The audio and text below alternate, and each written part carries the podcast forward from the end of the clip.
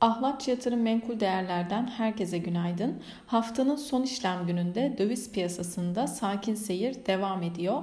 Dolar TL 14.82 ve Euro TL ise 16.34 seviyelerinden işlem görüyor. Küresel piyasalar haftanın son işlem gününde karışık seyrediyor. Dün %1'in üzerinde yükselen ABD endekslerinde vadeli tarafında bu sabah sınırlı pozitif seyrin hakim olduğunu söyleyebiliriz.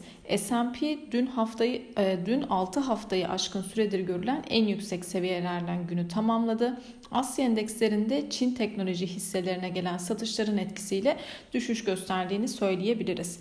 Petrol fiyatlarına baktığımızda dün özellikle NATO zirvesinin ardından Rusya'ya petrol ambargosu ile alakalı bir yaptırım kararının açıklanmaması üzerine fiyatlar 115 dolar seviyelerine kadar geri çekildi.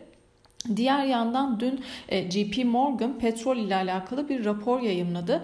Bu rapora göre petrol talebinde önümüzdeki süreçte e, etkili bir düşüş e, hissedilecek. Talepteki düşüşte yalnızca yüksek fiyatlar değil, aynı zamanda Rusya'ya yönelik ekonomik yaptırımlar, Çin'deki omikron salgını da oldukça etkili olduğunu söylüyorlar. Analistler aynı zamanda ikinci çeyrek için petrol talebi tahminlerini günlük 1.1 milyon varil azaltarak 500 bin varile çekmiş durumdalar. Dolayısıyla Brent petrolde 120 dolar seviyesi geçilmediği takdirde aşağı yönlü satış baskısı özellikle 110 dolar seviyelerine kadar devam edebilir. Ons altın tarafına baktığımızda bu hafta artan enflasyon endişeleri ve savaşın da etkisiyle birlikte haftayı %2'lik yükselişle kapatmaya hazırlanıyor diyebiliriz. Genel anlamda 1932 dolar seviyesi önemsediğimiz bir seviyeydi.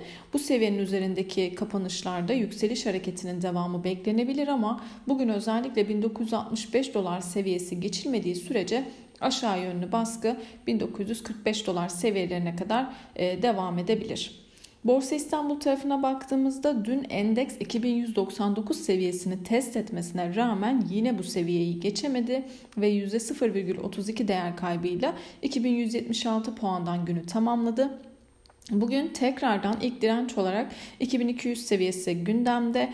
Buranın üzerindeki e, olası hareketlenmelerde 2260 seviyeleri hedeflenebilir. Olası bir geri çekilmede ise 2150 şimdilik destek konumunda diyebiliriz. Bugün içeride Türkiye kapasite kullanım oranı ve reel kesim güven endeksi açıklanacak. Yurt dışında da ABD bekleyen konut e, satışları verileri takip edilecek. Herkese bol kazançlı güzel bir gün dilerim.